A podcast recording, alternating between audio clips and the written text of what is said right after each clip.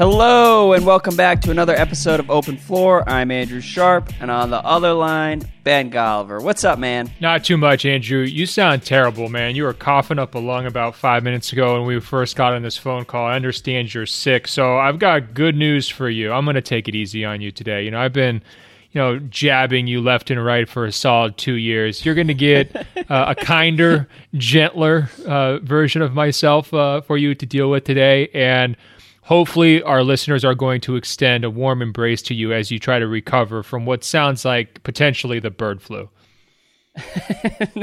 I'm not going to go that far. I've been a little under we- under the weather the past few days, and uh, I appreciate you. You basically, I called you and was like, I don't know if we should do the podcast, and you said to me, just hop on my back. I'll carry us. Don't even worry about it. So we're gonna give it a go here, and I appreciate always a kinder, softer Golliver. Um, but don't be too kind. You know, I, I, need I need an authentic experience at the same time. Look, I offered to carry you because I'm used to it. You know, it's it's just another day for me. there we go. Perfect. Perfect. Um, all right. So, what do you want to do? We've got we've got some questions here. We can talk. We can hit any number of areas around the league. I feel like we're in kind of a, a dead spot in the season where like the news has kind of calmed down in part because we've hit everything already. Like we already talked about the Nuggets and then they blew that game against the Clippers earlier this week. So I don't know I don't know how much more we can say about some of this stuff. So what what jumps out at you right now? No, I love it. You're the first one to twist the knife deeper. That's usually my job. Well, Andrew, the first thing I want to do is start off with a couple thoughts. Number one, yes, the NCAA tournament is coming up. People are going to shift their focus to college basketball. Guys, we don't stop this podcast during March. We're going to keep bringing heat twice a week the whole way through. And the other thing I want to do, Andrew, is just say a thank you to everyone who's been emailing to openfloormail at gmail.com, openfloormail at gmail.com. I actually got a really nice email uh, from this woman in Northern California, Kiara, and she said we should we should be real proactive, Andrew. We should solicit emails from female listeners uh, because we need to get more female perspectives on this show. I love that idea. So let's go ahead and do that. Uh, same thing goes for you know fans you know around the uh, the globe. We love hearing from the Germans and the Chinese people and everyone else who's listening there. So if you've got ideas, send them in. Now, with that being said, let's talk. Uh, I think Pacers maybe because we got a question from Jeffrey, right? Yes. So Jeffrey said, and this is how you know it's a dead week. We're, we're talking about the Pacers. Jeffrey says, the Pacers have dropped the last two games to the tanking Mavs and Hawks. I looked at Indiana's schedule, and they've now got some tough matchups ahead. Any chance Indiana slides out of the playoffs? So, to begin with, we'll list their games coming up. It's Pacers Bucks on Friday, Pacers Wizards on Sunday, uh, pace, and then they they get the Bucks again, the Jazz, the Celtics, and then they've got a, a matchup with the Hawks wedged in there. Um, I guess what I would say to begin with is I have no idea how the Pacers have remained in the thick of the playoff race as long as they have. I, th- I think like each month I've I've looked up and seen Indiana in the middle of the East, and like I just don't know how they're doing this. And so now I think it wouldn't surprise me at all if they sort of like regress to the seventh or eighth seed, but I think that they are a little bit too talented to actually fall out of the playoffs, in part because like the Pistons are also sort of cratering right now, and uh, like I don't know who who is going to be there to like take that spot. Yeah, the reason why I wanted to start with the Pacers is because I think it's very illustrative of the difference between the Western Conference and the Eastern Conference right now in terms of those playoff pictures. In the West, as we mentioned last episode, it's an absolute dogfight with these crazy stakes where every single team is in the situation where, like, if they miss out or if they get, uh, you know, spoiled by, like, say, the Clippers or the Utah uh, Jazz, it's really going to ruin their season. In the Eastern Conference, it's a different picture because there's already a pretty big developed gap uh, between uh, teams like the Pacers, who might be floundering a little bit, and the Pistons. Like Indiana's five games up in the loss column on on Detroit. Like it would take a really big slide uh, for them to fall out of the ninth. Whereas teams that are in that five six range in the Western Conference, it doesn't take nearly as much for them to maybe get spoiled. Uh, you know, you look yeah. at some of the projection models. I mean, Indiana is still considered essentially a 90% shot to make the playoffs. Uh, Detroit in the number nine seed in the East right now is considered essentially an 80% shot uh, to miss the playoffs. So I think the takeaway from here, if I was a Pacers fan, I'd still be uh, feeling pretty good. And if I was a Pistons fan, I would be ripping my hair out because what happened? Like, they, they, make this huge swing for Blake Griffin, uh, right? And that's supposed to propel them. And the momentum lasted, you know, what, one game, two games, three games. And at this point, uh, you know, they're they're under 500. They don't have uh, really the the look of a team that's planning some big hard push.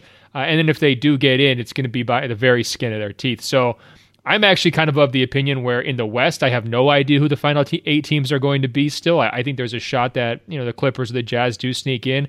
In the East, I'm pretty comfortable saying the eight teams that are in right now are going to be the eight teams that are there uh, by the end of it. Yeah, I mean, the Pistons, man, every time I look up, granted, they did beat the Bucks on Wednesday night, but that Bucks team was coming off a back to back, and they just didn't have it. Um, but Detroit had basically like eight days where they had they put together a couple of wins after that Blake trade, and there were a lot of people who popped up being like, maybe it wasn't so bad after all, and uh, and just ever since then, ever since that first stretch where there was a lot of told you so going around the internet. Like it's been pretty brutal. And Blake Blake kind of looks flat. Andre Drummond actually his numbers are still really solid, but basically beyond the like resurrection of Drummond this year, there's just not a lot of hope in Detroit. And it really like I, it's it's a bummer because it definitely ends with like Stan Van Gundy getting fired in like nine months or ten months in the middle of next year, but it uh I like it's this is now gonna a situation where it's gonna take four or five years for them to like dig out of this. Well, the good thing is they're used to that because they've been trying to dig out of stuff for the last eight years. So there's really no change there. Just fan base, same mentality. You guys know how to do this. Let me ask you: Are these eight teams that are in the East uh, playoff picture right now? So Toronto, Boston, Cleveland, Washington, Indiana, Philadelphia, Milwaukee, and Miami aren't those the eight teams that we want to see in the playoffs? Like, would you flop Detroit in for any of those from sort of a entertainment value standpoint, or should we just pray that this is how it lines up? Because I kind of like the the way this bracket is shaking up. I mean. You know, Indiana to me, like they're definitely that quintessential cute story. Where, to be honest, I'm probably not going to watch. You know, I'll watch their playoff games, but I'm not going to be excited to do it. You know, it's going to be one of those early games on NBA TV where you're kind of like rubbing your your eyes trying to stay awake during some of those games. But getting Philly and Milwaukee uh, to go along with the teams who we thought were going to be sort of the strength of the conference, that's sort of the best case scenario to me. And Miami, they're plucky too. Like, why not throw them in there, see what happens? Hell yeah! And I. I would echo your sentiments on Indiana. I feel like they are the clear NBA TV series. Uh, like whoever they match up with, it's going to be on NBA TV. But uh, but looking at like Detroit and Charlotte, I don't want to see them like push their way into the playoffs over the over the next four or five weeks. I think we've got a solid eight team uh, group here, and some of these series could be a lot of fun. And like I think, especially after last year's playoffs, we're almost conditioned to just sort of like wait for the for the final rounds because like there just hasn't been a whole lot of drama. Um, but first round, like Miami versus Toronto, that could that could get a little bit interesting. I mean, Toronto's been playing incredibly well, but like all bets are off no matter who they're playing in. The well, playoffs. look, um, there there will be blood in that series. I mean, if that's how it matched there will up, be like, right. Someone's bleeding. It's going to happen. There's going to be ejections. Like there's just too many people. Whether it's Dragic, Ibaka, guys who are just in the mix, right? Uh, not to mention James Johnson. I mean, there there something will happen if that's how it lines up. And I don't know why, like maybe I'm putting too much faith in the Heat, but I just think that they're going to be a pain in the ass to knock out whoever they match up with, and it really does look like it's going to be one eight with Toronto, and uh, like they just have too many guys who are who are kind of feisty overachiever type dudes. Dwyane Wade is the one wild card because that could really go either way. Like he's either out there for 25 minutes and hurting your team, or he's like carrying them in the fourth quarter and you're just like holy shit is it 2009 so i that's that's a wild card that'll be kind of interesting to watch Well, and then the the real thing that's setting up is there's a very good chance that Cleveland gets either Milwaukee or Philly in the first round. I mean, just that could be the best first round series in years, right? In terms, I mean, maybe not the closest, but in terms of like entertainment value, what do you want to see? LeBron versus Giannis, LeBron versus Embiid and Simmons. I mean, that's appointment television compared to some of the junk we've seen these last couple years. I would love to see. Uh, we need to get at least one Giannis LeBron playoff series while LeBron is still basically at his peak, because uh, base like anytime those two play in the regular season, it ends up being a pretty phenomenal night. And uh, watching them go back and forth, and also like this Cavs team, granted, like they did great at the deadline, but they're also still a lot more vulnerable than any Cavs team we've seen over the last three or four years. So like there are going to be some wars along the way. I don't think that there it's going to be like LeBron sweeping his way to the conference finals the way it has been the last few years. No, I'm with you. I mean, it, it, you know, pick your analogy. Do you want to call the the Cavaliers? They're sort of like the Celtics for Jordan. You know, when he was first coming up, maybe they're sort of like the bad exactly. boy Pistons or whatever. We need that. We need that like uh, that hurdle for Giannis to kind of like run into a wall to inspire him for future years. So, I mean, if that's how it, it shakes out in the first round, I mean, that's a huge win. I would really love to see Milwaukee move up a couple spots though, uh, so they could take out a team, you know, a, a, vulnerable team, sort of like maybe the Washington Wizards in the first round, so that we could see Giannis go a little deeper and, and really up the stakes for his uh, eventual showdown with LeBron. But look, I'm not going to get greedy. If it happens in the first round, that's great. Yes, exactly. Well, t- the first round is probably the simplest route because I don't totally trust that Bucks team to advance, depending on who, what the matchup is. Um, I will say the Wizards looked pretty solid in Milwaukee the other night, and they followed that up by being a complete disaster against the Warriors in DC. But hey, it was a it was a back to back. That's probably the only reason they lost. Um, hey, but, I got a, que- a, real quick question for you on, on the subject of the Bucks. Jabari's back. Uh, were you as disoriented as I was to kind of see him back on the court? You know, maybe it was the first time was like last week or something like that, but it was like back from the dead. You know, he had really been gone for a while. Uh, I want to say he had around 20 points or something when I was watching him recently. I mean, you have any big Jabari Parker as back takes, or other than just, hey, cool, you know, that's nice. A little bit, yeah. It's it's weird because I, I was thinking about it watching him against the Wizards, um, and I was talking to a friend about it last night. Uh, like it's really nice to see him back, and and we've heard a lot of different media members like say how how great a story it is that he has come back and how how he deserves this and everything else. And I think that's all completely true. But I just I still don't love his fit on this Bucks team, and when he's out on the court, I feel a little bit more comfortable as a as an opponent as a as a fan of an opposing team like I'm more confident when when Jabari is out there because the offensive flow doesn't totally work and then the defense is still an issue and it's and so basically like it's great that he's healthy um, and I, I still love his game because he kind of like moves in slow motion and somehow makes it work. Uh, it's it's like watching someone from like the late seventies, uh, and in particular because he he rocks those short shorts. But it would be great to get him in a situation where it makes more sense. And I feel like, in part because so many different people have so much invested in Giannis, watching Jabari in that mix is kind of, it, it can be a little bit frustrating sometimes. Yeah, what you're saying about his slow motions is right. I mean, I'm almost picturing it like it's a remote control. So you have Kyle Anderson, who's sort of like frame by frame slow mo. Then you've got Jabari Parker, totally. who's sort of like halfway slow mo. And then you've got a guy like Harden, who his herky jerk is like 90% slow mo. So he's just constantly getting fouls because, you know, he, he's just out of rhythm, not uh, moving like you would expect him to move. I mean, that kind of a visual uh, aspect of the game is fun to watch. Hey, I just realized though, we, we might have buried the lead here because we're so excited about Toronto, Miami. We're salivating over a potential of Cleveland and Milwaukee. The best series right. of all of them could be Boston, Philly, right? I mean, maybe we just like screwed that up five minutes ago. I mean, that could be better than Cleveland, Milwaukee, frankly, if that's how it shakes out.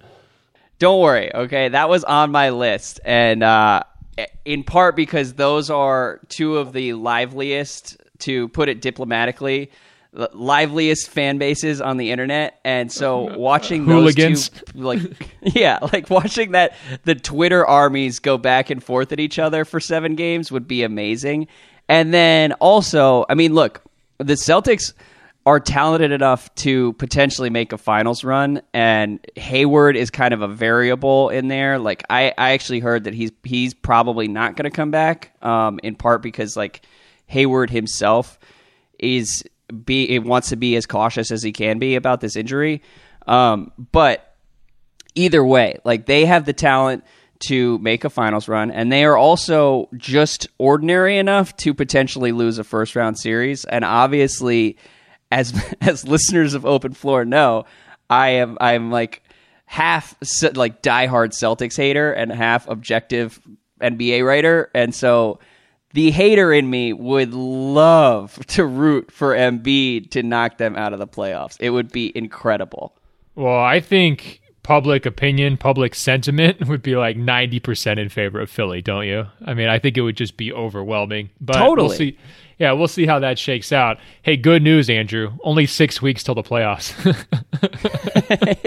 it should be good. Can can we talk about LeBron to the Sixers for one second? Because that's been in the news over the last 10 days or so as well. I mean, there was, I love, nothing makes me happier than the like private school rumors that have now become like a, a part of the LeBron discourse. We, we still haven't heard, uh, San Antonio private school rumors, but I like that that got thrown out with Philly. I just, the one thing that doesn't make sense to me is like, I understand that they're an up and coming team but LeBron's game would not fit at all with Ben Simmons. So basically, if you're saying LeBron should go to Philly, like I think it implies a Ben Simmons trade. It's a tricky fit because LeBron, you can't say, "Oh, we're just going to move LeBron off the ball." That's anathema. Like LeBron, that's LeBron's already checked right. out. If you try to float that in your free agency pitch meeting of like, "Hey, we've got a 20 year old who we're going to have the ball in his hands all the time. LeBron's already out the door. It's it's just a non starter, and you can't really play Simmons off the ball consistently. So that's really tricky. I don't see any scenario where they trade Ben Simmons. So it would either be a forced fit where you just stagger their minutes a lot, always have one of them. Uh, that would be one option. Two, yeah. it just doesn't happen. Three, they just magically fix Ben Simmons shooting over the summer, which is very unlikely. So uh, I think you raise a good point. Uh, the fit is not as clean there uh, as it could be, and it would make more sense for LeBron to do that if he was like two or three years older and like ready to uh, relinquish, you know, some of the control and maybe just like play power forward full time. Um, yeah, you know, and and be willing to, you know, just try to score, you know, crafty stuff around the basket and not be that lead playmaker. And that time would be potentially coming for LeBron, but I think it's more likely that he cedes control to like LeBron James Jr., you know, Bronny in five or six years than he would to sort of like his surrogate son, Ben Simmons, right now, you know? You know what, man? You predicted that like a year and a half ago when we probably had like 20% of the audience that we do now. But the, that to me is like your best long term bet. And I can't wait until LeBron and LeBron Jr. are on the same team because I really, not only is it impressive that you called it, but I really think it's going to happen at some point. So well, it's it's um, sweeping the internet. I see everybody taking this uh, taking this up, and I just I know want it's now a thing. Like it's, oh, it's now kind of real already, and uh, it we're who knows who knows what happens over the next few years. The only thing I would I would add to the LeBron and Philly stuff is that the the two things that make me believe it could happen are number one, I could see him looking at the Bryan Colangelo front office and realizing that he would have a ton of power in Philly and feeling like he could sort of do whatever he wanted when he when he got there, which that might be attractive to him at this point. Like he may not want to go to a San Antonio. Oh, I mean, you're flipping it. no, like look, LeBron w- wants to be empowered to do whatever LeBron wants. And so that could be a factor in Philly because I think he would be given like free reign to do whatever. And then the Simmons fit, the other side of it is LeBron might just not have a very good sense for like basketball fit sometimes um, because he's wanted to play with Chris Paul, which also would be kind of awkward. And even Love was a situation where like they kind of play the same position and are and are operating out of the same spots on the court, and like that has not worked as well as everyone thought it was going to. So there's a chance that this is LeBron. If if the rumors are real, there's a chance that this is LeBron looking at the Philly roster and not really thinking thinking it through as much. Although, uh, I mean, he's also I'm not questioning his his like basketball IQ, but I think that in the past he's made some mistakes. I think he's really come around to the importance of shooting, though. So I think he would understand the flaw that Simmons has that is really, really difficult to work around. I, I, think he would get that. Your, your point's well taken. But this reminds me a lot of your toilet cup theory from last episode, where you don't want the tournament of the mediocre teams, you want the absolute worst teams to play each other. Because yes. my whole operating premise has been he should go to the, the organizations that have the best front offices that will provide him the support and kind of ease his burden. But it's a lot funnier to rank LeBron LeBron destinations by the worst front offices and the worst ownership groups because finally the Phoenix Suns have a chance to get him. Like their their pitch is essentially, you know, their billboard on I seventy seven as LeBron's driving up from Akron would be like, "We're hopeless at every level. Come save us." We've been a ghost ship for like ten years. Just come do whatever you want. Um, Man, that that yeah. is funny. Let's move on and let's talk a little bit. You mentioned the toilet cup. Uh, did you did you read? I basically after our podcast on Monday, I started to write about the like anti tanking tournament, and on Tuesday afternoon, took like three or four hours and got very deep into it. Well, I saw your handwritten scratch drawings. Uh, I don't know if you were like preparing your NCAA bracket pool. Maybe you spent a little too much time at you know Buffalo Wild Wings. You probably just came on into B Dubs and and we're writing this on uh, you, you know the bar counter as you're drinking your ranch and eating your uh, cheese curds. But look, uh, I was getting worried about you, Andrew. That's kind of how I knew you were sick because it's reminded me, like, you know, shades of Carrie from Homeland, you know, her wild conspiracy theories, you know, handwritten on the wall. Maybe a little bit of like an investigation from like the Wires team, you know, back in the day when they're throwing tennis balls around and listening in on wiretaps. I mean, this was a little bit of a, a deep end moment for you. It, it, it was, okay? and I'm not here to say that my idea was perfect, but I do think that eh, just opening up the lottery to a full on tournament could be a lot of fun. And here's Billy says, I love the idea for the tournament, but the best part would be watching players realize that the prize they're playing for is their replacement. Could you imagine NBA Twitter when Elfrid Payton clanks two free throws in the final minute because he's a restricted free agent and doesn't want the Suns to jump into the top three to draft Trae Young. It would be incredible. And that's I part can, of what I, I love about definitely imagine that, can't you? I mean, with basically what we already have, it doesn't. It's not a real stretch there. yeah, it would be a fascinating human experiment. Others have pointed out that like pending free agents wouldn't want to play hard to improve the draft position of their team. I do think that like one of the things that I, I genuinely like about this hypothetical tournament that is probably never going to happen is the idea that like you and I almost every week talk about like stranded superstars. This would be kind of like a life preserver for stranded superstars, but they would have to play their way to help. Like Blake Griffin would have to carry the Pistons to a top 3 pick in order to sort of like improve the the future there. And then teams could could flip those picks and trade them in June and like it would be a lot of fun and it would also eliminate a lot of the tanking that we're seeing now where like look there, there are 10 teams that are currently like aggressively punting on uh, the the final 6 weeks or 2 months of the season. It's pretty bad. And I want to ask you a question about that because I'm wondering it's very easy for ivory tower syndrome to sink in uh, like at the league office level or just any corporation. Like when you're removed from the actual environments, you know, physically, mentally, uh, all of it. It's a lot. Uh, you know, it warps your decision making, right? So, like, I wonder. Adam Silver is always going to All Star Weekend. He's always going to the finals. He's always going to sort of. He'll show up at like high profile, nationally televised games.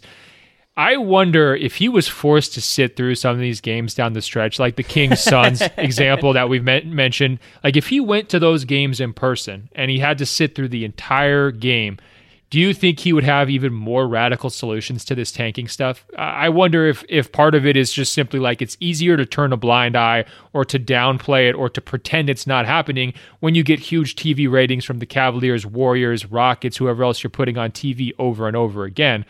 But uh, you know, we've said in the past, at least I have, I feel terrible for season ticket holders uh, and anyone Yeah. at this point who's a season ticket holder for one of those nine teams.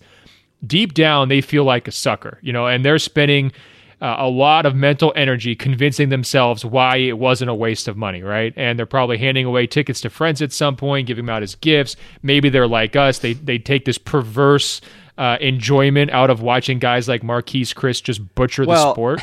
But And to I be mean, the- clear, to be clear, we're watching these games in like 15 minute increments. Like when I say I enjoy Suns Grizzlies, I'm like flipping through and watching 5 to 10 minutes and then being like, "Oh my god, I need to do something more productive with my night." I can't imagine actually being there. And I Yeah. think this is this is a good theory that like the best way to fix tanking is to make some of these NBA exec- executives go sit through like five straight Grizzlies games because I was at a Grizzlies Wizards game earlier in the year and I could not believe how bad their roster was, how bad their like their starting lineup was. And uh I I mean it's the type of thing where like until you really see it, you don't appreciate how dire the things have gotten. Totally. I mean, I, one game that sticks out for me was a Lakers Suns game two years ago. It was so bad that the my column, the headline was just simply "The Suns are the worst team in the NBA," and I was just running down like how just pathetic and terrible they were. And this was like in the middle of Philly's like hardcore tanking, when you know saying anybody besides Philly being the worst team in the league was like you know basically uh, you know sacrilegious, but it's difficult to watch those games. Maybe what we should do here over the next six weeks is set up a tank tour for Adam Silver where we pick out like the 15 worst head to head matchups, and then he just has to crisscross the country with like his key uh, deputies watching all of these games. I Yeah. guarantee you, if he really did that, if he honestly sat through 15 full games, if he paid for parking, if he had to fight traffic to get to the arena, all the stuff that fans have to do, I don't think his modest lottery reform would be the only thing he comes up with for next year. That's all I'm saying. I mean, Suns Grizzlies last night would have been on the the Adam Silver tanking tour. Both teams had lost 10 straight coming into that game. And I think I don't know. I mean, I'm not here to accuse the Suns of anything, but they benched TJ Warren with a suspicious injury going into that game. Uh, although they did ultimately prevail. Josh Jackson has looked pretty good over the last month or so, at least putting up good numbers. It's hard to really gauge how how real any of the Suns numbers are because they're such a disaster. Um, still, great theory from you, and this is actually a good opportunity. Can you explain your theory of the Uber commercial with LeBron and Oh, Kevin Durant? yeah, I can't. So people remember that they had a real headline making video. LeBron and KD are in the back of an Uber driven by, I believe, Cari Champion from ESPN. I believe I got that right. Um, Yes. And they're discussing all these topics. And the big headline was basically LeBron taking shots at Trump. And then that turned into the whole shut up and dribble controversy, right? But buried to be in clear, that that part that part was cool. I enjoyed that. No, yeah, this has nothing to do with that. And we thought LeBron's handling of the shut up and dribble thing at All Star Weekend, I thought was pretty masterful. I mean, he he really nailed it. I'm pretty sure we talked about that uh, previously. However, one little nugget that jumped out to me when I watched that video, and I'll be honest, at some point when you're just criticizing the president, it all runs together. So I didn't even latch onto that part of it when I was watching it the first time. The part that jumped out to me uh, because it was sort of top 100 oriented, and that's how my brain works, is when basically LeBron and KD are referring to each other as the top two players in the game, and they were saying that in the context of it's our job to like make sure the All Star game uh, is competitive this year, right? And I believe LeBron said it first, but then KD also said it. And clearly, as we joked, you know, maybe Steph Curry was like hiding in the trunk or whatever. He was nowhere to be found in this Uber ride. But I, I started to think about those comments. They are a lot more reckless and sort of like eye popping than you might think at first because of the implications with Curry. I mean, first of all, why is Kevin Durant in this car with LeBron James? I mean, I understand that they're, you know, probably friendly or at least, you know, colleagues off the court, but it's a weird Yeah. look during the middle of the season. And then for LeBron to say that he and Kevin Durant are the top two players in the game makes all the sense in the world. But for Kevin Durant to say it, it really doesn't make that much sense because it's he's clearly shading Steph in that scenario, right? So my theory is this. LeBron is trying to do that old Kobe Bryant trick of splitting uh, the team that he fears. So remember, Kobe Bryant like went to Russell Westbrook and was essentially saying, "Hey, man, you need to shoot a lot more," because he was trying to kind of uh, slow down the Thunder and, and thinking that if Westbrook was uh, doing too much, that would uh, limit OKC's effectiveness. It would kind of diminish what Kevin Durant's able to do, and the Lakers would be able to beat the Thunder. Like that was that famous anecdote. I kind of think yeah. LeBron's doing the same thing here. I think he's saying, "Look, KD." You're definitely better than Steph and trying to play those mind games so that Steph is looking at this video and saying, like, oh, that's a weird thing for LeBron to say. But then he's also watching the video and seeing, wait a minute, Kevin Durant's going along with it. He's not standing up for me, Steph Curry. He's saying that he's better than me. Uh, so that's my theory. And the second part of the theory is this we've seen Kevin Durant, if there's one flaw that even people like me who stand out for him at basically every turn, right? if there's one flaw right. he has personality wise, it's sort of a lack of self awareness, right? Like he didn't really understand the whole uh, implications of the burner account. He went to India and offended a lot of people because he was talking about quote unquote monkeys in the street. I mean, there's just certain yeah. times he's he's a little too far into his own head. I wonder if uh, that came through in this video too. Like he thinks, oh yeah, it's really nice that LeBron calls me one of the top two players in the world, and he's not even considering the implications of that statement in his own locker room or towards Steph Curry. Yes, well, that's what I love about it because you basically explained it to me as this is like textbook LeBron playing Machiavellian games with Steph and KD, and textbook KD just sort of naively going along and not really understanding what's happening. And uh, I absolutely hate that Uber commercial in in large part because I'm just a Steph stan, and it I feel like it's a it's an injustice to just exclude him from the conversation entirely. He's basically won like three of the last four titles or something. But having said that, or is it two of the last three? Maybe not. I don't know. Um, I'm on a lot it's, of cold medicine right now. It's okay. It's it's two of the last three, but you know we're all uh, preparing for three of the last four. But let me ask you, just frankly, I mean, you are in tune with 30. You know, you spend a lot of time praising him throughout all aspects of your life. If you're him watching that commercial, what is your honest reaction? I don't think he cares. I and and Are we to, sure? to finish my thought, I will say that I now love the commercial having after having listened to your explanation of it because it really makes a lot of sense and it's kind of amazing.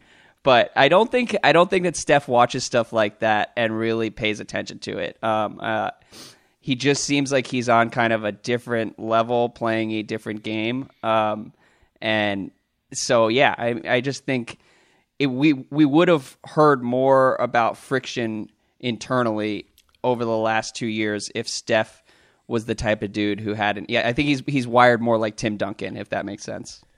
Yeah, I just wonder though if he watches that, swallows all of it, and then just like goes into the gym and just like sits down at half court and just practices like seated half court swishes like 30 in a row just to like channel all of his rage into some like, you know, crazy shooting display that we've never seen before because he is so good and he has improved so much during his NBA career that below the ex- exterior there is a fierce competitor. And i would say the same thing about duncan. You know, it's a great comparison that you made. Steve kerr's made that before. Other guys have too. You don't get where these guys are without being like ruthless and I don't see yeah. how a ruthless person could watch that video and just laugh along with KD and like, ha ha ha, like I'm riding shotgun next to Cari Champion and I'm completely like, you know, snubbing the guy whose team I joined. I mean, if I was Steph, I would have a big problem with it. Yes. Well, I definitely feel snubbed on his behalf. So don't worry about it. Um, all right, Ben, it's time to move on. But before we do, it's time for our favorite part of the podcast week. Let's talk mattresses. Let us tell you about Mattress Firm. Everyone knows how important stretching is before a big sporting event. So does Mattress Firm, except Mattress Firm is here to stretch your dollar. Your budget stretches further when you're shopping at America's neighborhood mattress store. It's a true slam dunk. Look, Andrew, Mattress Firm is the head coach when it comes to mattress expertise. But know this they're more than just mattress experts. They have a game plan that helps you transform your mattress into a bed. From adjustable bases and sheets to headboards and bedroom decor, they have you literally and figuratively covered up like your favorite 3&D wing. Go to mattressfirm.com slash podcast to see what deals are happening as we speak. They even offer you a 120-night sleep trial to ensure perfection and a 120-night low price guarantee so you know you paid the perfect price. Talk about a one-two punch like Beal and Satoransky. Like Isaiah Thomas and Lonzo Ball. Score big with a perfect bed for mattressfirm.com slash podcast. So head over there to get the play-by-play on how you can monumentally improve your sleep today, tonight, and tomorrow. Mattressfirm.com slash podcast. Andrew, I know you're under the weather. Nothing helps you get healthier more quickly than a nice mattress firm mattress. That's right. I'm going to order a mattress and then sleep 14 hours. Uh, all right, let's move on here. This is something we haven't really talked about much, but it's one of the biggest stories in sports. Nicholas says, What are your takes on the idea of paying college athletes? Do you believe that this will become a future thing, or do you believe that top high school prospects will skip the college system altogether in the future? And then uh, we also got an email from Gus who says, In my opinion, the G League should basically have no age limits and work toward paying the best players not ready for the NBA. Justin Bieber didn't have to pretend to cut records for free. Why should our young athletes be forced to find reasonable professional refuge overseas? The G League could let the world see if these young bucks can take on the likes of Kendrick, Kendrick Perkins and Jimmer Fredette while also paying everyone reasonable rates for their services. So there are a lot of different angles we can take on the FBI college basketball scandal, but what jumps out at you first? I mean, just to kind of put my cards on the table, I think you should be able to go straight to the league, you know, and I think the NBA is in a different place now than it was, you know, 15 years ago. I think in terms of yeah. structure and, you know, scouting and and all the things that would be needed to sort of make sure that those players could get an honest appraisal of where they're going to get drafted and the teams would be able to do a better job of sort of managing the risks. I don't think there's that many players every year who are sort of in that group who are ready to to turn pro and I think when those players do come along it's just always so obvious that they should just get in the league as soon as possible. I'm in favor of that. I don't spend any mental energy on the NCAA. It's a mess. We all know it's a mess. Uh, it's not going to be cleaned up easily, and it doesn't really impact the NBA in any major way. I, I, look at Ben Simmons as the perfect case study. I loved what he had said about his NCAA experience sort of being a waste of time. I like what LeBron said about how, you know, essentially he would have had to be paid by somebody. He wasn't going to be staying poor if he went to college. Um, I don't have any problems with players who take the money uh, in that situation. I just think uh, it's very exploitative and the quicker we can get the talent in the NBA when they're ready, the better. I love the idea of, of the G League being a compromise. I don't think it's ready yeah. to, to do that yet. And financially, it's not even close. I mean, I, I think I told you this when I was writing my story about the Clippers two way players. You know, G League guys on average make twenty five thousand dollars a year. You can't live on that in LA. you know, if you're playing for the the LA uh, you know, you're playing the LA G League team. That's where you're getting, you know, drafted to. I mean, that is just as much a waste of your year as going to college would be. And you could honestly argue from a visibility standpoint, it would be a worse move for a prospect like that. Just go play at Duke, be on TV during the tournament, uh, and then get ready for the pre-draft. I mean, that that would to me would be a better business move. So I think we're kind of stuck. If I could have any change in this entire situation, it would be allowing players who are truly ready out of out of uh, high school to come straight, and then you know past that, just let the NCAA mess be the NCAA's mess. I don't I don't see any reason for guys like us who are analyzing a superior product to even worry about what's going on down there. Yeah, it's it's a really interesting situation because it, there aren't easy solutions because I part of me definitely agrees with you that like if a, if guys are 18 years old and ready to play in the NBA, like a LeBron, like a Ben Simmons, like they should be allowed to go.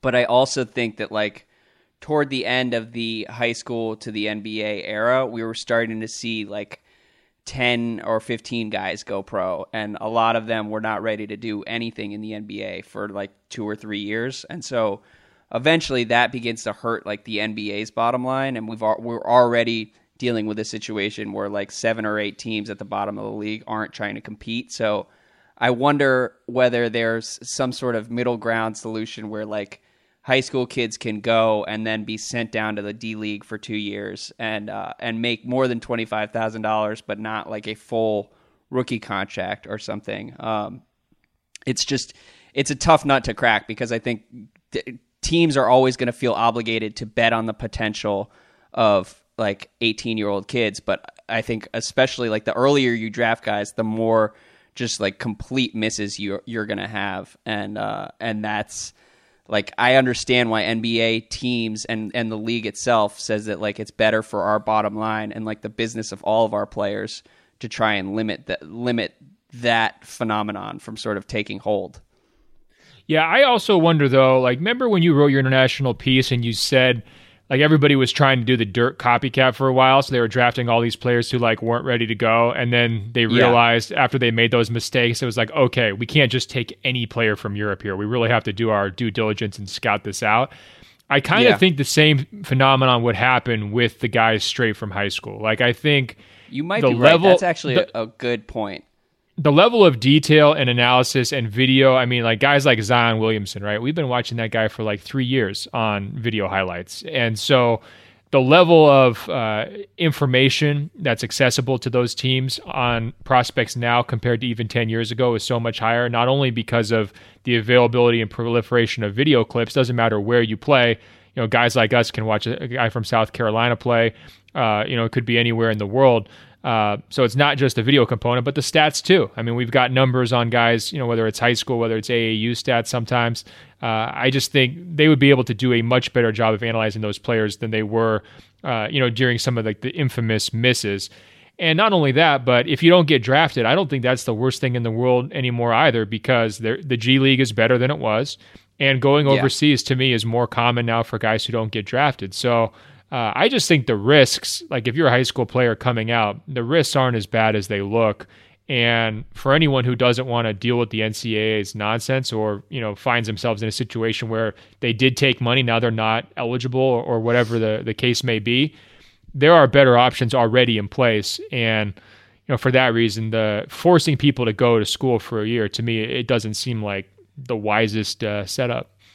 Yeah, and part of me from from an NBA perspective, I I wonder whether they have stayed on the sidelines in this in part because that they are kind of just waiting for the entire system to collapse and yep. to, and to infuse like the G League with more talent because like you talk about the NCAA to me what's most evil about all of this stuff and, and maybe evil is overstating it but it, it really is wrong to me to say that like DeAndre Ayton can't sign with Nike and can't get paid five hundred thousand dollars to to sign an endorsement deal or whatever he would get. But like basically, there are a lot of companies out there who are willing to pay these star players who basically carry the sport.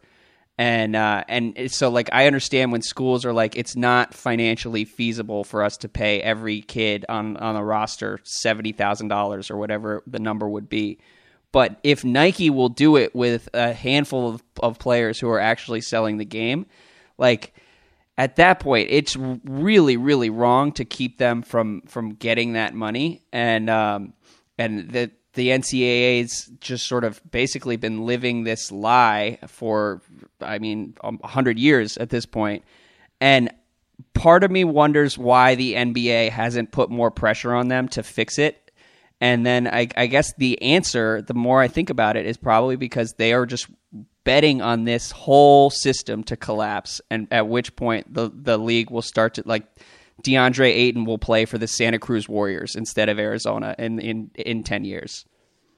Yeah, it's possible. I think also like that's a huge battle that would get ugly. So from a PR standpoint, you're avoiding that, and then also they do get the one year of extra evaluation time. So there are always going to be some owners who are like, look, let's keep this rule in place because it, it helps protect us from making mistakes on younger players. So uh, I think there are going to be voices in the NBA that would be pro NCAA voices.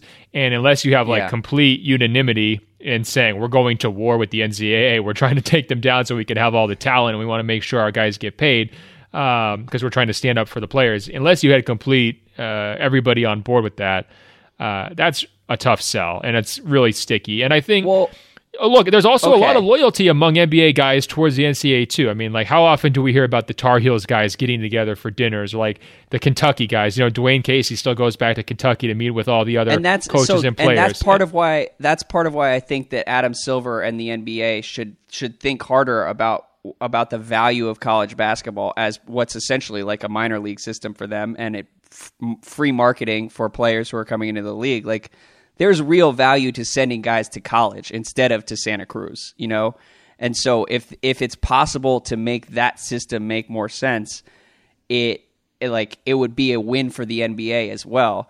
And it's just it's been strange to me over the last few years. You like this the the NBA speaks out on like a dozen different issues every year, and they've sort of like stayed on the sidelines with an issue that affects like a large percentage of their players every year, um, or at least like prospective players. So it that that's the part that just kind of strikes me as odd. yeah, I know. politics as usual, as Jay Z would say. Fantastic Jay Z quote there. Yeah, uh, I I don't know. All of this stuff is fascinating. Like I would watch an extensive documentary on the college hoops underworld, uh, and just like how guys get paid. Like I've heard that they that the sneaker companies are in competition, but also sort of like work together to keep prices down on some of the players. Um, I don't know. It's it's a fascinating world that should all be. It, I I do hope that like we're we're watching the end of the NCAA's reign here because it's been screwed up for too long. But let's move on here. We've got a couple. Speaking of younger players, we have a couple follow ups to the under twenty three question, and then uh, and then we've got one person who simulated Team Sharp versus Team Golliver. Uh, but first, Eric says listening to your top 10 under 23 teams. And I'm wondering if you guys just forgot about Myles Turner because you don't watch the Pacers, or if you really don't think he's as good as people like Lauri Markkanen. I'd take Turner for his two way ability any day of the week. What do you think, Ben? Well, it was really funny to see all these people bag on your pick of Lauri because I didn't have Lauri on my list. But it's funny to me because during the top 100 exercise, you always do this to me. You'll isolate in on one player who, for whatever reason, you don't like, and you'll and for a few years there, it was like Kyle Korver, right? And you'll just bang that drum. Well, this player is better than Kyle Korver. we had so many people doing that to you with your Lauri comparison because you're so high on Lauri, and I know you got into some ugly back and forth with Knicks fans over Lauri versus Kristaps. Um, uh-huh.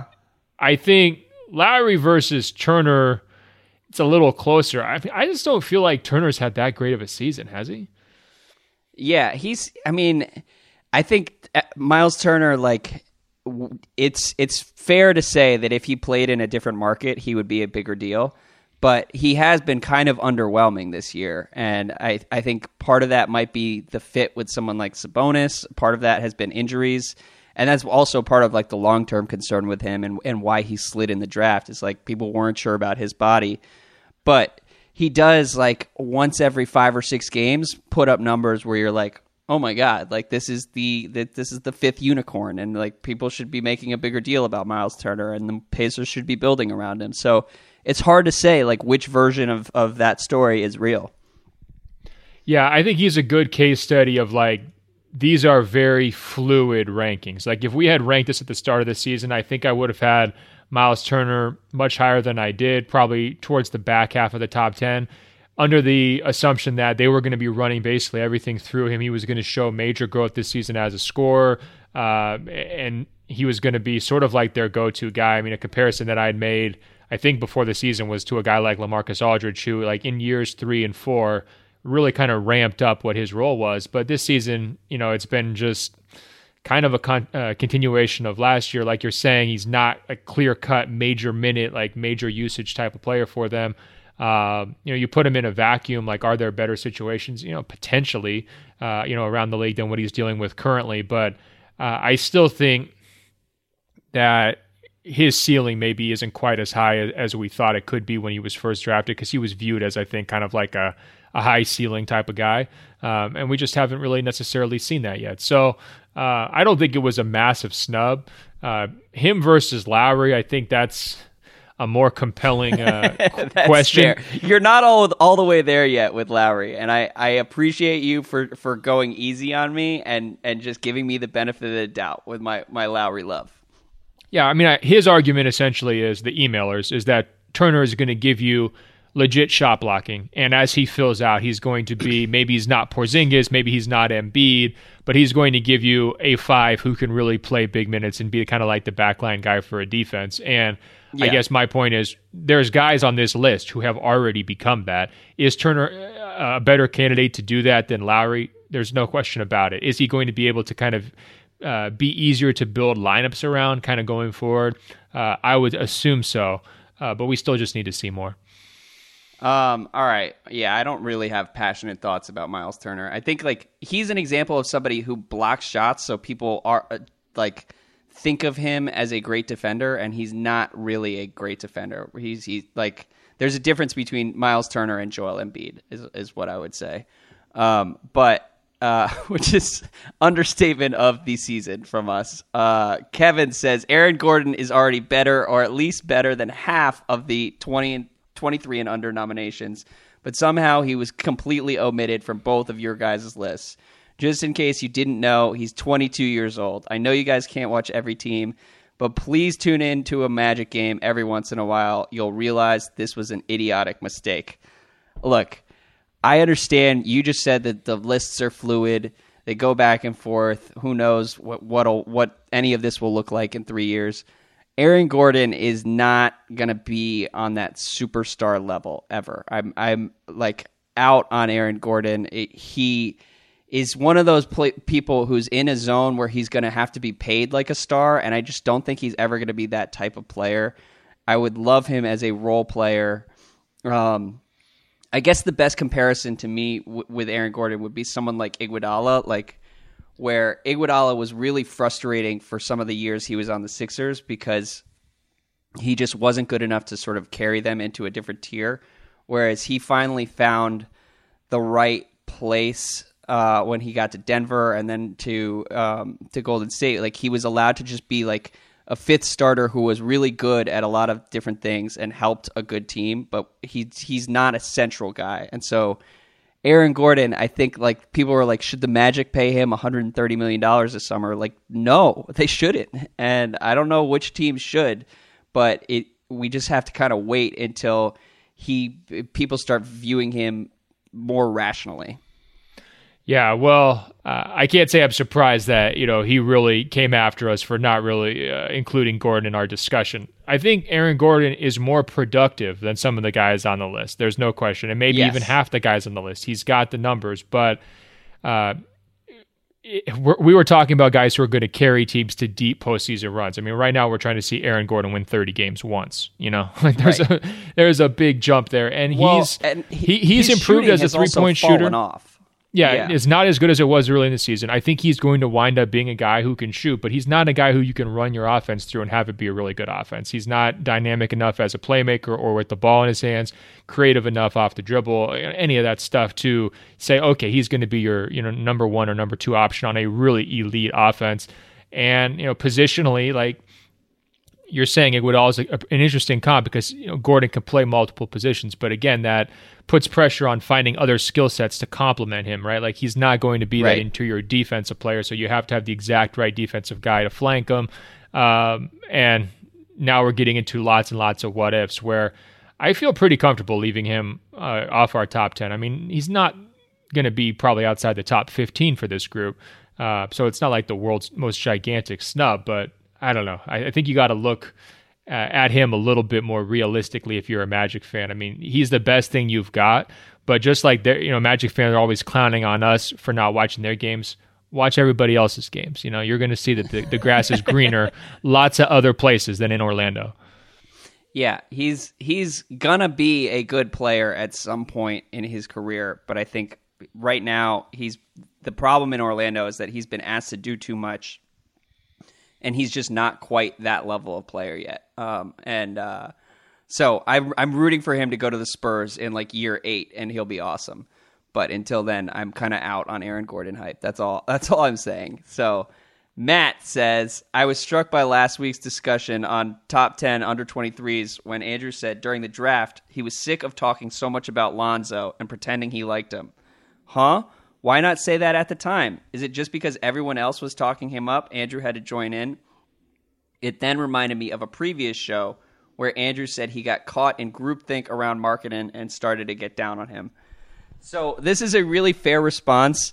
All I will say is that when I'm when I was doing the draft stuff for SI, I was like representing Sports Illustrated because I was sort of like our draft guy, and uh, and I had to do the mock drafts and everything else. So like as a representative of like the entire SI, like I couldn't just sit there and be like Lonzo is trash. Like L- Lonzo's jumper is not ever going to be good, and he's overhyped and whatever. And so that was part of part of the reason I I like held back a little bit. And as far as the marketing issue, groupthink around the draft is very real because like most of us are not in gyms with these people, so when a couple scouts who are start to talk about a guy as being either a riser and better than people expected or a faller, like you you have to sort of take that seriously because we're all kind of in the dark on this one. Yeah, and I wouldn't say that your big flaw is uh, hiding your opinions. You know, I, I think you're.